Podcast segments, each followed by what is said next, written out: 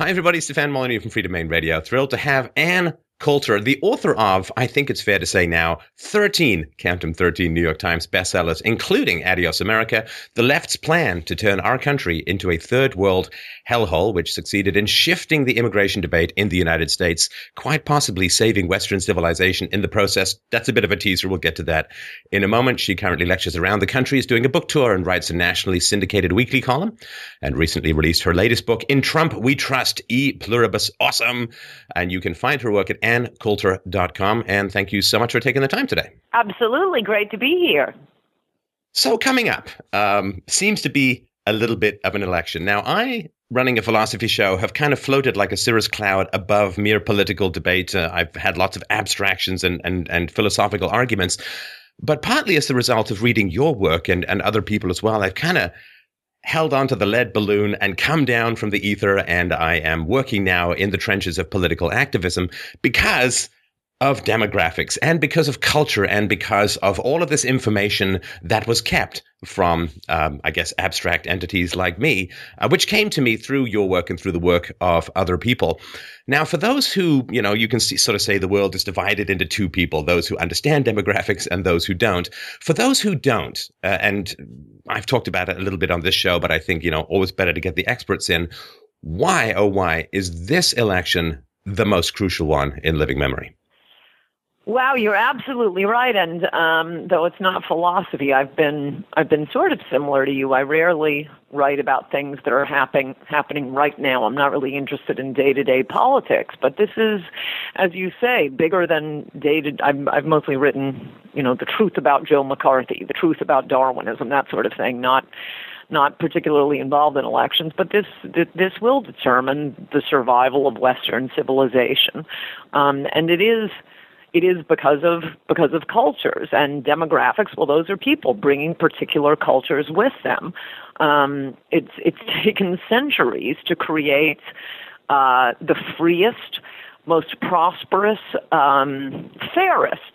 Uh, societies in the world, and there have been lots of studies about this, um, as you probably know, out of especially Samuel Huntington, um, some professors at Harvard, at UCLA. You never hear about about this, um, so that the left can go on uh, persuading Americans, um, and I suppose Canadians and British and so on, that um, American culture is the worst culture in the world, and the sooner we replace ourselves, the better off we are. We are we are somehow oppressing, um, you know, these throngs of the third world that are now being brought in to replace us. But the truth is exactly the opposite. Um, we do have the the most successful culture in the history of the world. It's the fairest to to the weak, the vulnerable, um, women, children, plants, animals. Um, just on any on honesty versus corruption. Um, but I mean, this is a wonderful thing about Donald Trump. It's not when when when people talk about him challenging political correctness, it isn't just that he's um, forcing forcing the media to um, stop yelling at him when he uses phrases like illegal immigrants.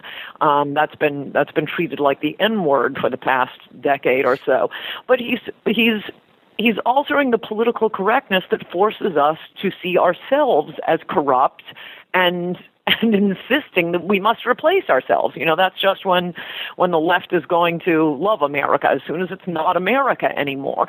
Um, and my my political party or my ex political party, the official Republican Party, um, they're just whistling past the graveyard. The Democrats want to bring in the third world because um, these are by and large people who have no no experience with constitutional democracy. And as the president of Singapore said years ago, you can't have a democracy in a multicultural society because people no longer vote their political interests or social interests; they vote their ethnic group.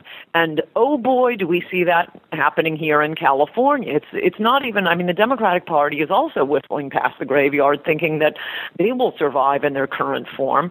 No, there is an ad- admittedly, no Republican can get elected statewide in California anymore, but nor can what we think of as, at least nationally, the Democratic Party. There are no Joe Bidens running. It's not it's not, you know, liberal Democrats versus working class Democrats or whatever their their division is these days. It is Hispanic Democrats running against Asian Democrats. I'm calling in from LA right now. Um, the mayor of Los Angeles was elected um, by being a Jew pretending to be a Mexican. Um, that's how people start voting. Um, and we also, I mean, we see other changes. People blame it all on millennials uh, and and the brainwashing going on in the colleges.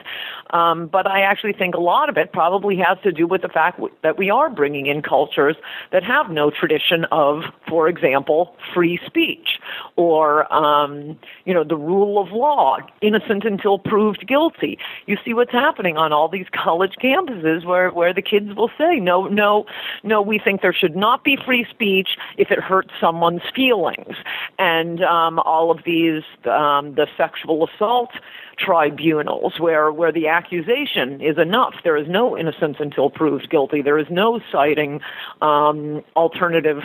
Um, um, there, you, you can't make a defense to these cases.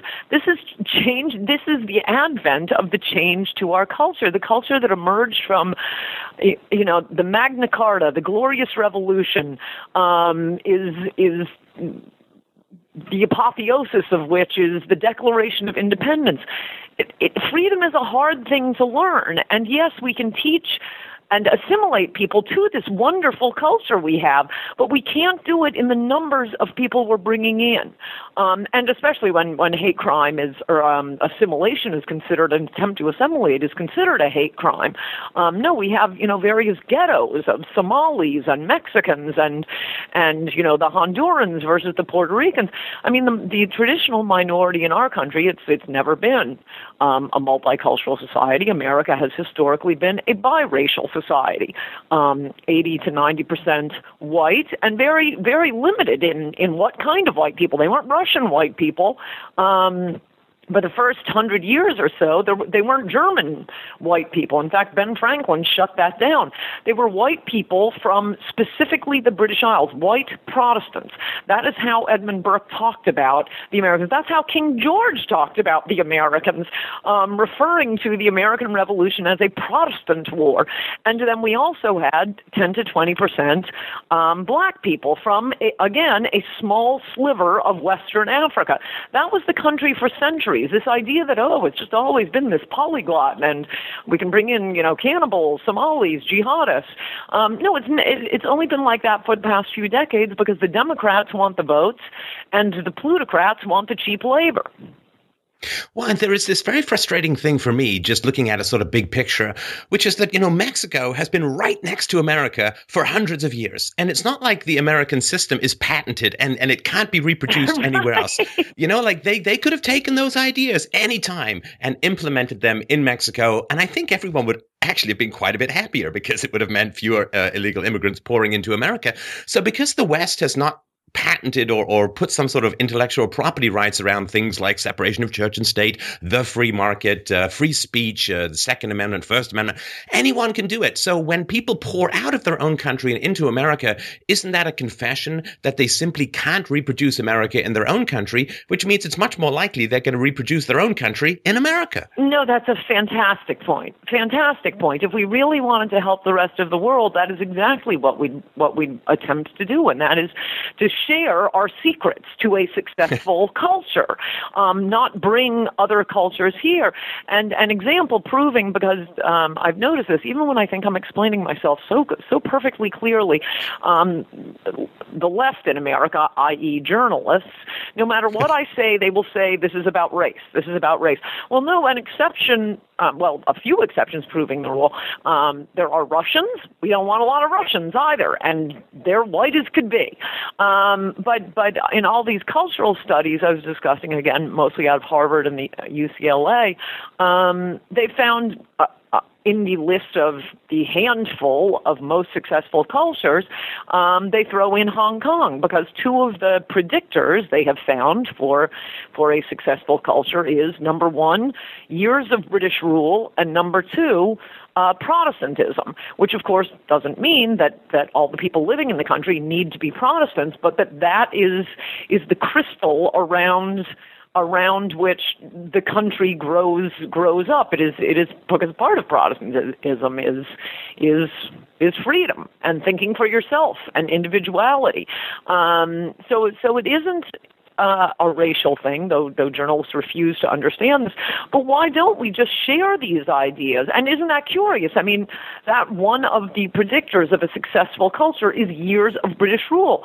All that, but no, the idea of British imperialism is is is denounced as if it were the Crusades or something. In fact, it was the British sharing their successful culture, their glorious revolution, and and Magna Carta, their ideas with other countries, and that turned out to be a huge huge benefit. It certainly was to my country. Well, there is also this other really frustrating aspect that the Western civilization is so denigrated. You know, all of this uh, imperialism and and uh, racism or whatever. You know, the usual isms that are shot out like bullets from a machine gun by the idiotic left. But you just follow the footprints. I mean, if Western society is so terrible, why is it a one way flow from the third world to Western society and not the other way around? Don't they know that they're going to be exposing themselves to massive amounts of toxic racism and, and we should really hold them back? It's like, no, you're going to the radiation plant. It's leaking. Stand back. Stay away. You're going to dissolve. yes, that's exactly right. It is always the exact same people who say America is the worst country in the world and, oh, we are so racist and sexist and homophobic. And they're the ones who are working overtime to bring these poor, innocent prospective victims into our country where they will be subjected to racism. I must say, I mean, it proves that assimilation is, is very possible um, because the one Western value, or at least current Western value, um, that, that immigrants assimilate to with lightning speed is is the desire to see yourself as a victim. Um, every every ethnic group comes to this country and pretends to be black, um, and as I've I've been saying for years, it is the traditional Republican position. No, we do owe something to African Americans. This is because of the legacy of slavery and Jim Crow, uh, but nobody else. Nobody else gets to come in and claim affirmative action and set asides and um, you know special benefits. No, unless unless your ancestors were part of of of slavery and Jim Crow, we don't owe you anything. And to the extent this is now um, completely I mean, every ethnic group now. Now, um, Muslims are going to be a spe- se- separate category on the census reports. Um, someone who's just run across our border, um, you know, nationality, um, illegal immigration. These are all special benefits in applying for for college and and and student loans. Well, that is nothing but an anti traditional white American movement, and and I'm probably traditional white American male movement. Well, I'm sure that, and uh, as this uh, category of Muslims is set up, uh, I'm sure there'll be lots of uh, Europeans lining up for restitution for the Muslim slave trade, which went on for far longer than the African slave trade to America. But um, yes, also, scope- you know, it, it's worth you know a little footnote here. Um, I mean, I you can look this up. I don't I don't remember this off the top of my head, but the vast majority of slaves imported to quote the New World didn't come to the United States. They went to Latin America um, as as Samuel Huntington says in his book, who are we? Um, would this country be different if it had been America? If it had been founded by um, the Spanish or the French? Well, no. If it had been founded by the French, it would be Canada. If it had been founded by the Spanish, uh, it would be Mexico. Um, and you know, the rest of these world leaders. I, there are a lot of awful things with Latin American culture. Um, which which they got from the Spanish, the conquistadors. Where do they think they got those last names? Those are not, you know, um, indigenous population names. Those are the names of their Spanish rapists. Uh, uh, the rest of the world may pretend to be afraid of Donald Trump, but good luck to the rest of the world when they're hit with tsunamis, earthquakes, warlords, Nazis. What, what, what was all that help, you know, that Mexico gave us in defeating the Nazi war machine? There will be no America to come and rescue the rest of the world when America becomes Mexico with a little, you know, Saudi Arabia and Pakistani flavoring. Well, and for those who uh, who doubt any of this, uh, I will just invite you to uh, to go to Google and type in Mexico age of consent, uh, and then just sit back and have your hair fly out of your ears because it can be a little a little alarming. Oh yeah, I mean, so white Western or Christians. Mexico Nazi dance party. Yeah. They, they they they do dancing is very big in Mexico, and they have these big dance parties. I just t- tweeted this out um, about a year ago. It was about when Adios America was coming out. I should find it and retweet it. They do these big dance numbers, you know, holding up the Nazi flag, doing the Nazi salute. One guy in the Nazi mustache. This is a year ago, and the New York Times writes it up um, but with not with the video as I put up. Um, but then says, but of course, you know, Mexico doesn't have a, a history with supporting Nazism. Well, uh, okay, would you accept this in the United States? Because the United States not only doesn't have a history of supporting Nazism, we're the ones who defeated Nazism. and yet I think that wouldn't go over big in this country. Um, I mean, that's one thing um, African Americans and really all ethnic groups are going to discover if they haven't discovered already. The only people capable of white, white guilt are white people. Mm. And just so people get a sense of the scope of the problem, as you say, the mostly left wing media is really actively hiding all of this stuff. Uh, I just pulled up a couple of numbers uh, from 2000 to 2014. 18.7 million Im- immigrants arrive in America. And just between 2010 and 2014, 5.6 million immigrants. And uh, recently, just over the last couple of decades, 42.4 million immigrants, and they generally have a higher birth rate than natives. So there is a massive displacement that is occurring. And we can all understand this if all the Japanese were suddenly magically taken out of Japan, except for maybe three Japanese people, and then were replaced with Mexicans. We understand that this would not be Japan as we understand it anymore. It would be Mexico on an island. Nobody would go to the old shrines. Nobody would sit on the ground to eat their food, right? There wouldn't be those weird paper walls that they have in Japanese homes. It would simply be Mexico with a few Japanese people left over, um, crying in a corner, perhaps. That if you replace the population, you replace the country because there's just no magic soil that turns people into Americans the moment they set foot uh, uh, uh, out of the airplane. Yes, exactly right. And we're the only people in the world who aren't supposed to care that that our home is being taken from away from us. Um, I mean, as I say at the beginning of In Trump We Trust, everyone everyone loves his home or has some sentimentality toward it, even if he'd never lived there, even if it was, um, you know, a terrible neighborhood, even if it was stultifyingly boring. People will always say, "Oh, it was a good place to grow up."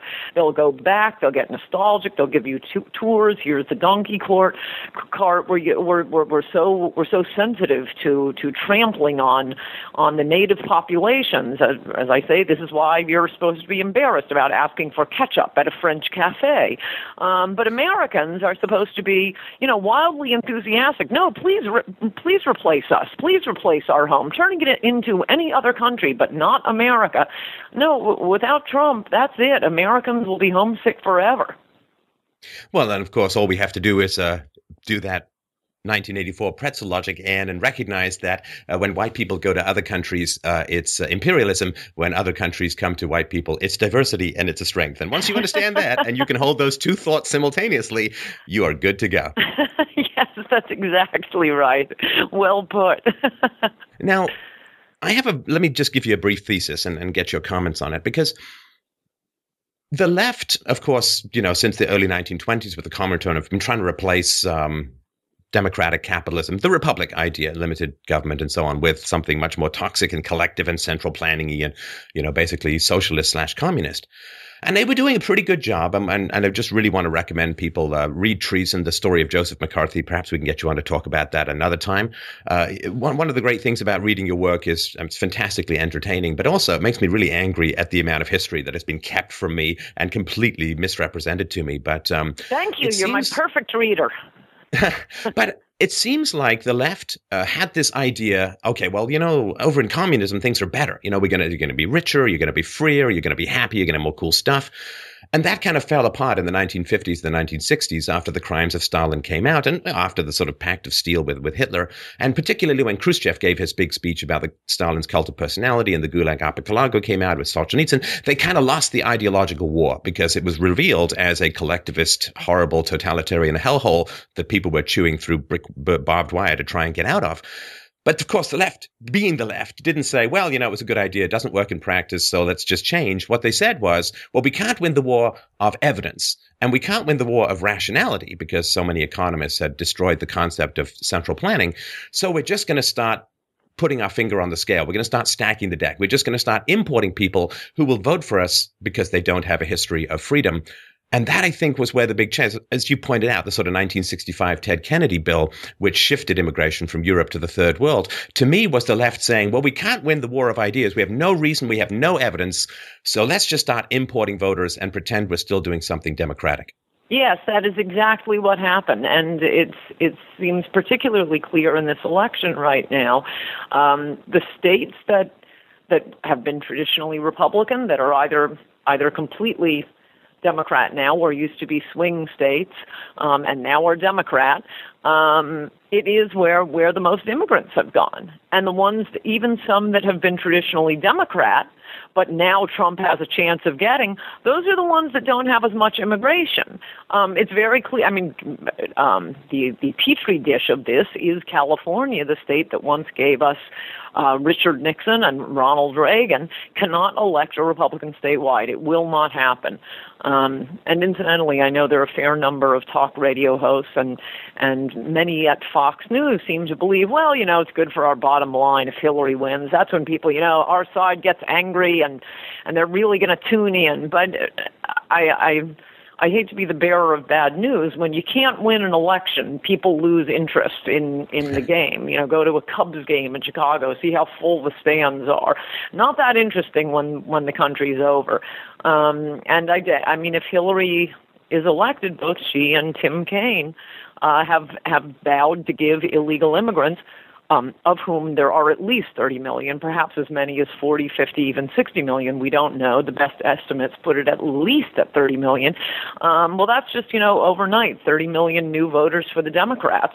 Republicans will not be able to win another election, nor, as I say, will will the traditional will traditional Democrats. It, it will be Asian Democrats against Hispanic Democrats. In fact, it will probably be Mexican Democrats against Central American Democrats, against um, Muslim Democrats, against Asian Democrats. But whoa, it's it's the end of what we think of as America. Oh, and this is something that people really need to understand. The stakes in this election, it's not about the next four years. I would argue it's about the next 40 years or even longer. Because if Trump gets in and there is this self deportation or some sort of deportation that occurs, and tens of millions of uh, potential voters are sort of taken out of the Democrat mix, and as the mainstream media continues to throw itself on the pyre of their own former credibility and commit seppuku by just railing against, like with all crazy barbs and insanity, railing against Donald Trump to the point where nobody believes much of anything that they say anymore. If he guts the media, if he guts illegal immigration, uh, then that really is stopping the left right before they were about to win, uh, and it may in fact uh, gut them for a generation. So, uh, yeah, if, if if the left wins, they're in for good, and if the right wings wins, I think it'll do more than what you talked about with Joseph McCarthy, like bias another uh, couple of decades to to solve the problem. But I think it is going to restore some balance, and then people are actually going to have to come to political debates with reason, with evidence, with facts, with yeah. arguments, rather yeah. than just uh, tribalism. Yes, Yes, you're absolutely right. And in fact, I dedicated in Trump We Trust to um, a smart friend of mine, but a liberal. Um, and um, we went to a party just before the book came out. Um, I guess it was July 4th. Um, and my, I was meeting new people at the party, and they said they had looked up Mickey Kaus and would come up to me and say, "But, but he's a Democrat, Ann. He's he's so he's Mr. Obamacare." And I said, "Yes, yes. Um, we will disagree with him once the country is saved, but right now he's with us on immigration." Uh, and I really, I mean, you know, I've sent out some aggressive tweets on this, but really nothing else matters. And the fact that my my ex Republican Party still thinks that the path to victory, the important issues, what we need to talk about is, you know, abortion and tax cuts. No, no, no. We will. I'll, let's fight fair and square on these issues once we're down to Americans not being outvoted by foreigners. But right now we're being outvoted by foreigners and we're looking at the end of Western civilization. I mean, after after America, it's just going to keep going. Don't don't think that Canada is immune. Um, you know, perhaps Britain has saved itself with with Brexit, but when you're down to, you know, just a few tiny little spots on the globe where any semblance of Western civilization, the rule of law, fairness to women and children, respect for women respect for women, tolerance for other people, and a more live and let live um, lifestyle. The, the basics of Western civilization, once it's in, you know, I guess, Israel, Britain, um, Australia, and who wants to live in Australia? New Zealand. Um, don't expect it to last too long. No, I, I think that's fair to say for sure. Now, one of the things that drives me kind of crazy about the left, and of course they've they've targeted you to this uh, to this degree as well. It's they, they seem to want to just create this moat of like eye rolling and oh he's so déclassé or this this, this eye rolling just this negative reaction that goes around certain people designed to seal other people off from being curious about them. Uh, and this is really really frustrating because again it's not an argument it's not an analysis if you point out how many of your critics actually read your book. How do they go about building this weird moat where it's just considered to be lower class or déclassé to to be pro Trump. He's a buffoon. He's a clown. He's, these, these, are not arguments. When did on earth did we get to the point where it's not even a good ad hominem? It's not even a zinger. it's just this tired eye rolling that's supposed to ward people off from certain information. No, you're absolutely right. The smirking, the mocking. Um, I do enjoy hate watching TV, so I watch a lot of MSNBC. And recently, I've been thinking even if I didn't care about immigration, I would have to vote, or or any of his other of Trump's other issues, um, trade, not having endless wars that that are counterproductive. Um, even if I disagreed with him on his, on all of his issues, you have to vote for Trump just to humiliate these these smirking, mocking swine in the media. Um, and and this is a strange phenomenon, which I think is somewhat new. I don't remember this from I don't know, even even as recently as 10 years ago. Um, I think it started with Jon Stewart, and now, you know, all mm. so much of the left. It's all about attitude. It is not, as you say, about facts or evidence. It's about attitudes, and we seem to have at least some percentage of these young millennials um, who just want to know. It's it's as if they're hiring Jon Stewart and Samantha Bee to be their personal shopper shoppers for for their political opinions. And you know, I'm a I'm a very busy person. If you could just tell me who to hate and who not to, well, here we think this might look nice on you. Um, but it's all about communicating an attitude. These alleged comedy shows, for example, there was just a big write up on this. I think it was in the in Time magazine. Um, but they have all gone the way of not being comedy or what anyone would think of as comedy, um, but just a long string of epithets about the people we're supposed to hate. And that by itself is supposed to be funny, but the main point is um, here, young, stupid millennial, this is who you hate and this is who you love. And that's, and that's the end of it. Oh, I think it's a very fin de siècle part of civilization when comedy begins to replace critical thought. Because, of course, comedy lowers people's defenses because when you're laughing, you're more receptive, like biochemically, to certain ideas. And all it does is implant prejudice rather than inform people. So it's a very, very dangerous drug uh, to, to get across uh, because it, it, displaces debate and makes, as you say, snarkiness the, the coin of the intellectual realm. And um, well, the good ah, news given is- how stable comics are, it's not usually where you want to go for your truth. the good news is is it's it's not funny anymore. Yeah. Um, yeah, I mean, what you say is right. Actual comedy is dangerous. Um, it can be very persuasive. Um, but this isn't comedy. It's just a long string of epithets. Uh, one of my friends is a very prominent um, and well-known comedy writer in America, um, and he used to write sketches that would appear in front of a live audience. And he said, you know, our objective was to get the audience to laugh against its its prejudices, um, because the, applause they call it clapter here, um, where it's not actually funny, but we'll applaud for it to show that we agree with the pro- we have the proper attitudes. We're also superior to those Walmart people. But if you can get someone to laugh at something and then almost feel embarrassed that they're la- they're not supposed to be laughing at. Um, you know, Democrats or or immigrants or something. Um, if you can trick them into laughing, that means it's really funny. You cannot stop a laugh. A laugh is like a sneeze. Yeah, well, you want people to giggle and then slap themselves back into political correctness because at least you've taken one brick out of the wall against thought. Now, let's talk a little bit about where Trump, of course, and the Republicans have traditionally had some challenges, uh, particularly uh, among blacks. There is this habit to say, well, the black community or the blacks in America, like it's sort of one community. And one thing that you've written about, which I really want the chance to get across to the audience, is that um, illegal immigration, of course, being very negative towards blacks and uh, Hispanics coming in, displacing blacks very aggressively a lot of times. You know, it's not oh, like, yeah. well, no, you can't borrow my cup of sugar. It's like drive by rat a tat tat, you know, old mobster style. So let's talk about how Trump's policies, and, and, there are great, great people in the black community who are really waking up to this and really, really coming, stepping forward to this.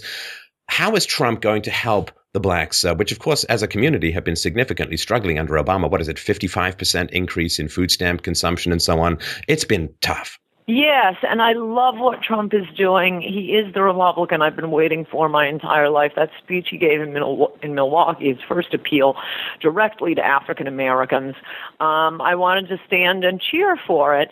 Um, and, and, and by and large, that is the only group. Um, one of the things I, I back up. One of the things I love about Trump is that he is not engaging in the typical identity politics, which my ex-Republican Party used to just buy onto without thinking. It's it's the Democrats who have decided people should vote their ethnic group, and we will appear, appeal to you as Somalis and as Hispanics and as women. And and my ex-Republican Party was stupid enough to go along with that, reinforcing the idea that people should be voting their ethnic group rather than their interests, whether those interests are economic or social or any number of things. Um, um, and it's been a horrible, embarrassing thing to watch. You're never going to outbid the the Democrats on on the goodies we're going to give you um, if you belong to this or that ethnic group. Trump has has completely blown that up. He does not appeal to Hispanics as Hispanics. Um, in fact, that was one of my favorite tweets that he ever sent because I thought it was, I believe, um, I'm. Con- it seems very clear to me he was making fun of political correctness and identity politics on that Cinco de Mayo thing, claiming that Trump Tower has has the best taco bowls. I love Hispanics. Um, just, I'm sorry to interrupt, but did you ever see there was a great comment? My favorite comment of that whole picture was Trump is is is so rugged that even his food has a wall. I love that because he does not appeal to his Mexicans as Mexicans or Guatemalans as Guatemalans, much less. And by the way, they don't see themselves as Hispanics. It is only ethnic activists and and liberals and the members of the Republican National Committee who think all Hispanics love one another, as I describe in in Adios America. no, no, they all hate one another, and and they particularly dislike being treated as if they're all Mexicans. Um, in any event, he doesn't do that. He doesn't do that with, with, with any immigrant group. He appeals he appeals to their bottom line. He's going to bring back jobs. He's going to raise wages.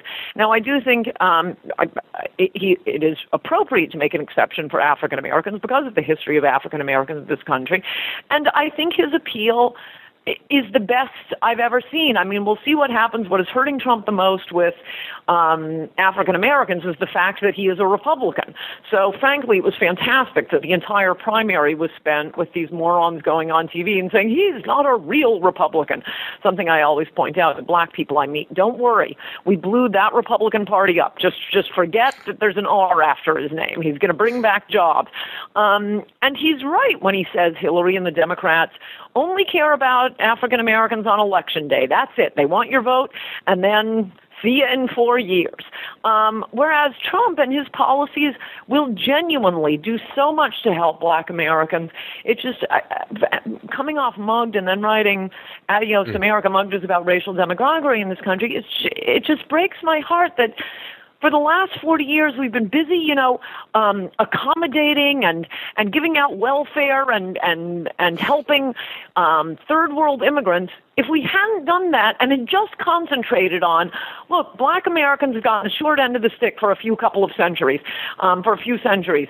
Let's concentrate on helping black americans. And i for one would start with a welfare reform a lot sooner than we got it, um, but also jobs. And, and one thing that hasn't been mentioned about Trump but consider that the wall, the fact that he's a builder, he talks about rebuilding the inner cities, rebuilding bridges, um, rebuilding airports. I love that he keeps complaining about our third world airports, and they are third world. Um, well, a big issue in this country over the past year, if you hate watch the liberal stations as I do, is uh, this campaign called Ban the Box. And the box is on employment applications have you ever been convicted of a crime? Um, the claim is, well, this discriminates against, has a disparate impact, let's say, against uh, black Americans, especially black American males, making it harder for them to get jobs. We, so we're just, we have to prevent employers from even asking this question. Well, here's a better idea. How about you create tens of thousands of jobs where a prior criminal conviction doesn't make a difference, like building a wall, like building bridges, as we've seen with what's been happening with, with, um, Ferguson, Baltimore, Charlotte. I mean, just city after city in this country, we have a lot of young black males who are unemployed and have a lot of testosterone. How about we put that to work building the wall? There are going to be so many jobs, and that's just for the African American community. Um, I, but, consider the trade deals. In the last 20 years, we've gone from about 20 million manufacturing jobs to half that, with a much, much larger population. We are shipping jobs to Mexico, shipping jobs to Asia. Um, Hillary wants to put it into overdrive with the Trans Pacific Partnership. Not Trump. He's bringing all those jobs back. And I think this is very appealing to anyone who hears his message as opposed to the the media saying, "Don't listen to him. We'll tell you what he said," um, which has become their favorite mode of reporting on Trump. Um, um, which is why I think he's doing very well with weirdly both both Hispanic Americans of whatever stripe and black Americans and blue collar Americans. They all want jobs. Well, this is, and I've made this case before, but hey, it's new for you, so let's call it new. Um, which is that people who left Mexico and, and entered into uh, America legally and went through the paperwork, went through the whole multi step process. Uh, it's a crazy org chart. It looks like the lower intestine or map of the London subway or something, but they, they got through and they got to America. Why did they come to America? Because they preferred America yeah. to Mexico. They preferred America to Mexico. I think that we have a strong responsibility as a culture to preserve that culture for people who came for that culture. Absolutely you know, the people who, right. who who who came from Mexico, they don't want this big giant bullet-ridden sombrero coming up in the rear view, overtaking them. And it's like, well, why the heck did I go through that whole giant process, spend all of that money, uproot myself, move to a new country, to just end up where I came from. And you need to preserve your culture partly for the people who came to enjoy that culture. No, absolutely right, which is why I think Trump is doing so well with, with Hispanic voters. Um, I mean, in all categories, yes, he's getting the votes of of the law-abiding, hardworking Hispanics, African Americans. Yeah, they came here for a reason. Um, it seems it, it, it that is a surprising conclusion only because who are the Hispanics who don't care about how Hispanics do in America? Um, the ones who run the ethnic grievance groups, the ones who are the spokesmen for all of these groups. Well, they're the ones being interviewed on TV, um, whining about how mean Donald Trump is. Um, you know, go talk to an ordinary an, an actual voter. Yeah, I think he'd like his wages to go up. I think he'd like his wife would like to not have to worry about someone breaking into the house and raping her daughter. Um, there was just I saw a surprising segment on MSNBC last week, um, the very very very left wing station, where they were all um, baffled. It was a mystery. They had a whole 20 minute segment on this, something that would not surprise either you or me, that apparently in Nevada, uh, um, an important state um, that I hope Trump will win, um, in Nevada, 38% of Hispanics are for Trump. Which is much higher than Bush, McCain, or Romney, the last three Republican presidential candidates. And so MSNBC actually sent an on the ground reporter to go sit in on a Spanish, I guess mostly Spanish language, but they were calling in and, and speaking to him in English, um, radio station out there in, in in Nevada, and and he sat down and he said, "Okay, I just want to know um, why are Hispanics voting for Trump out here?" and then one after another called in. By the way, speaking perfect English, Trump wins with Hispanics who speak English. Hillary wins with Hispanics who do not. Curious fact: they're getting their news from Univision, and Univision's power goes up the more Hispanics are in this country. Doesn't help Hispanics already here, um, but it was funny. One guy said. Um, um, well, basically what you're saying. No, I came here to live in America. We need a wall. I want my wages to go up. I can't when when there's just this never-ending stream of of more Mexicans competing against me for the same kinds of jobs. And the best part was he said, you know, I feel sorry for for a lot of these. I know a lot of these illegal aliens. They live in my neighborhood. Some of them have been here their whole lives. Um, I feel sorry for them. I wish they didn't have to go, but if they have to go, they have to go you don't go to a French restaurant because you want a burrito, and uh, that's that's sort of the basis. Now, it also is very tough uh, because I live in Canada, where there's sort of the English French mess and, and complication.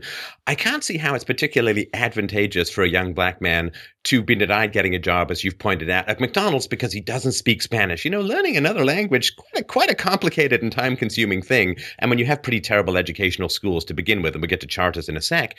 But how is moving more and more different cultures, different languages, different histories, different religions into a particular group supposed to serve the economic needs of everybody who lives there? Because you're creating these kind of invisible walls. Diversity, you know, destroys, as the Putnam studies have shown, destroys social trust. People cocoon, and it makes it very complicated to provide goods and services into an environment where there's multiple languages being spoken. You don't know who you might be offending with what particular displays or, or habits or whatever.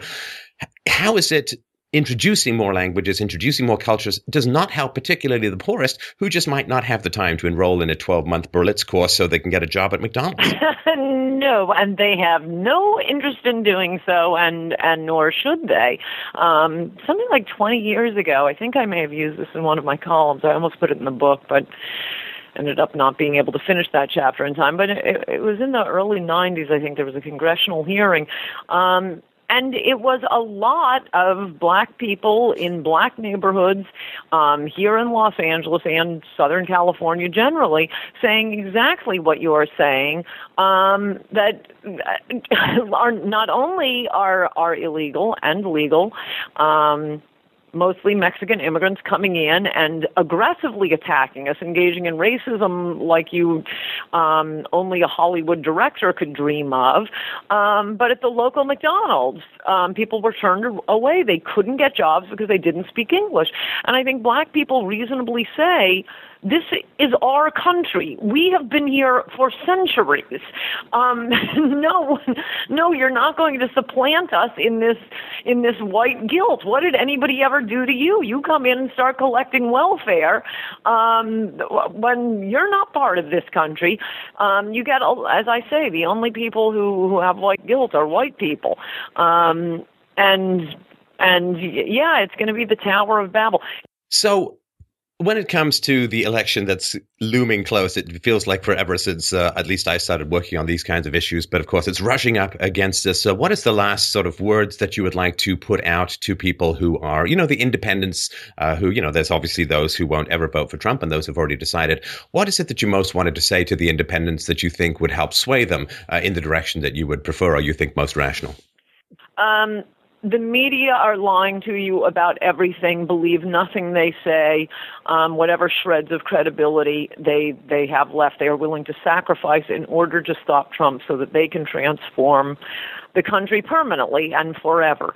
Uh, whatever problems you have with, with Trump personally, yes, lots of us do. That isn't the point. Trump will be dead and gone in 20 years. Whether America continues to be America will be determined by this election. He's the vessel for that. Um, I feel like we've been sitting back you know, election after election holding an auction. Hey, anybody want to run on these popular issues? Anybody? Anybody? and the only guy who will bid on them is Trump. He's the only one who will raise these issues. This is why we support him. And do not be distracted by the endless badgering from the media about this or that tweet or mean thing Donald Trump has said. Even if it were all true, and frankly, it's coming from the media, none of it is true. Um, even if it's true, it doesn't matter. Save America. We'll argue about everything else next.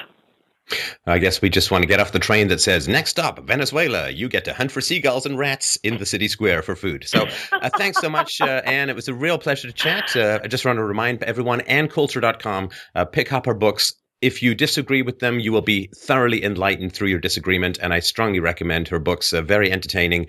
And boy, it's going to give you some great conversation for dinner parties. Uh, thanks so much, Ann. It was a great pleasure. Have a great rest of the day. You too. Great to talk to you anytime.